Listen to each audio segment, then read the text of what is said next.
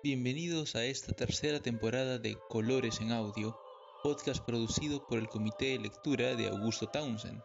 Soy Mauricio Zamudio y hoy, junto a Liliana Checa, hablaremos sobre Correggio, uno de los pintores italianos más conocidos dentro de la Escuela de Parma del siglo XVI.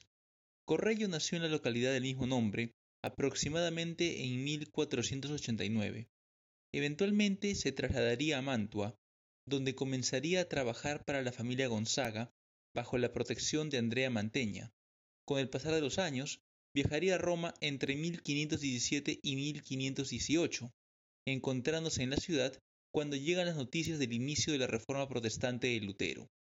Sin embargo, regresará a Parma, donde, salvo el breve periodo que había pasado en Mantua, trabajará el resto de su vida. Es por esto que, al hablar de Correggio, es indispensable mencionar lo que ocurría en Parma en el siglo XVI. La ciudad había sido fundada por los etruscos, y luego pasaría a formar parte de la República e Imperio romanos. Después de la caída de éste, sería parte del reino bárbaro de Odoacro, desde los ostrogodos y luego del Imperio bizantino. Sin embargo, los lombardos tomarían la ciudad, haciéndola parte de su reino en 568, siendo los señores de esta incorporación al imperio de Carlomagno en 773. A partir de allí, Parma será parte nominal del Sacro Imperio Romano, disfrutando de periodos de independencia durante el resto de la Edad Media. Técnicamente, la ciudad era parte del Ducado de Milán, desde 1341 hasta 1513, pero en realidad, desde 1500, y como consecuencia de las guerras italianas, será ocupada por Francia. Esta ocupación se mantendrá hasta 1521, salvo por un breve periodo entre 1512 y 1515, donde los estados pontificios controlarán la ciudad. Pero esta no será la única vez en que Parma será ocupada por los ejércitos papales. Una vez desalojados los franceses por las tropas de León X, la ciudad será parte de los estados pontificios hasta 1545, cuando el Papa Pablo III haga duque a su hijo Pierluigi Farnese. Correggio nacerá en la región cuando ésta se encontraba bajo el gobierno de Milán. Vivirá gran parte de su vida durante los años de la ocupación francesa y pasará sus últimos años en una Parma gobernada por los estados pontificios. No llegará a ver la creación del Ducado de Parma en 1545, pues morirá en 1534, once años antes de este evento. Pero las guerras italianas no son el único evento importante de estos años.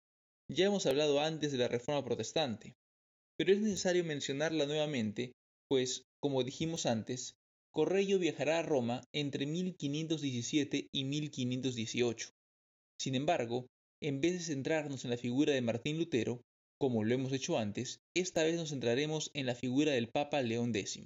Para 1517, Roma se encontraba en problemas económicos. El mecenazgo de las artes, a pesar de dar renombre y ser la base para la creación de varias obras de arte, no es rentable. A esto se le debe añadir los gastos que ocasionaba la construcción de la nueva Basílica de San Pedro.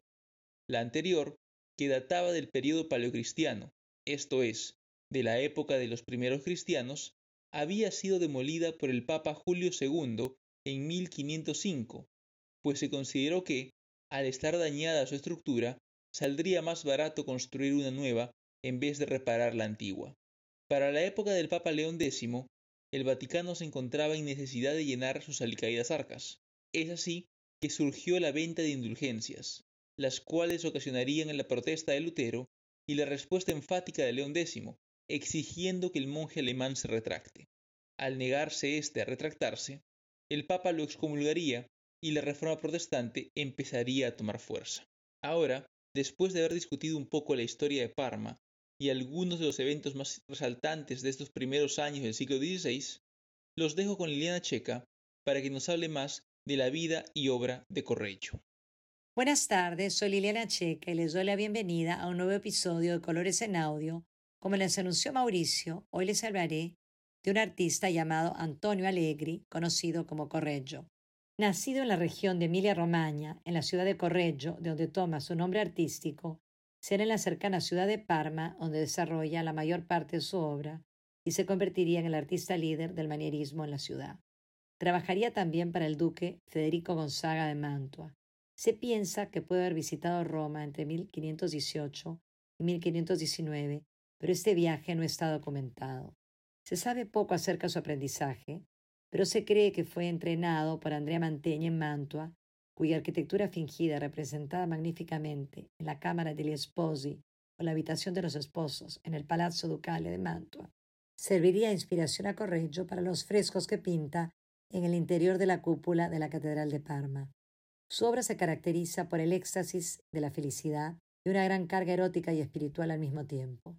En 1519 está instalado en Parma, donde pasaría la próxima década. Es ahí donde recibiría el encargo de los frescos de San Giovanni, el Evangelista, donde su talento caería puesto en evidencia en la visión de San Juan en Pasmos para la cúpula. El éxito del que goza a partir de ese trabajo haría que en 1522 reciba la comisión de decorar la cúpula, el ábside, el techo del coro de la Catedral de Parma. Solo completaría la cúpula que terminaría en 1530 año en que se regresaría a su ciudad natal, donde moriría cuatro años más tarde. Correggio es uno de los grandes maestros de la pintura italiana y la ilusión óptica que deja en la bóveda pintada de la Catedral de Parma lo acerca a lo que serían los techos barrocos del siglo XVII. Correggio hábilmente combina el trampantojo o trompe d'oeil logrado magistralmente por Mantegna, en el que el espectador cree ver una realidad que no existe, con las figuras monumentales y musculares que usa Miguel Ángel en la bóveda de la Capilla Sixtina, realizada entre 1508 y 1512.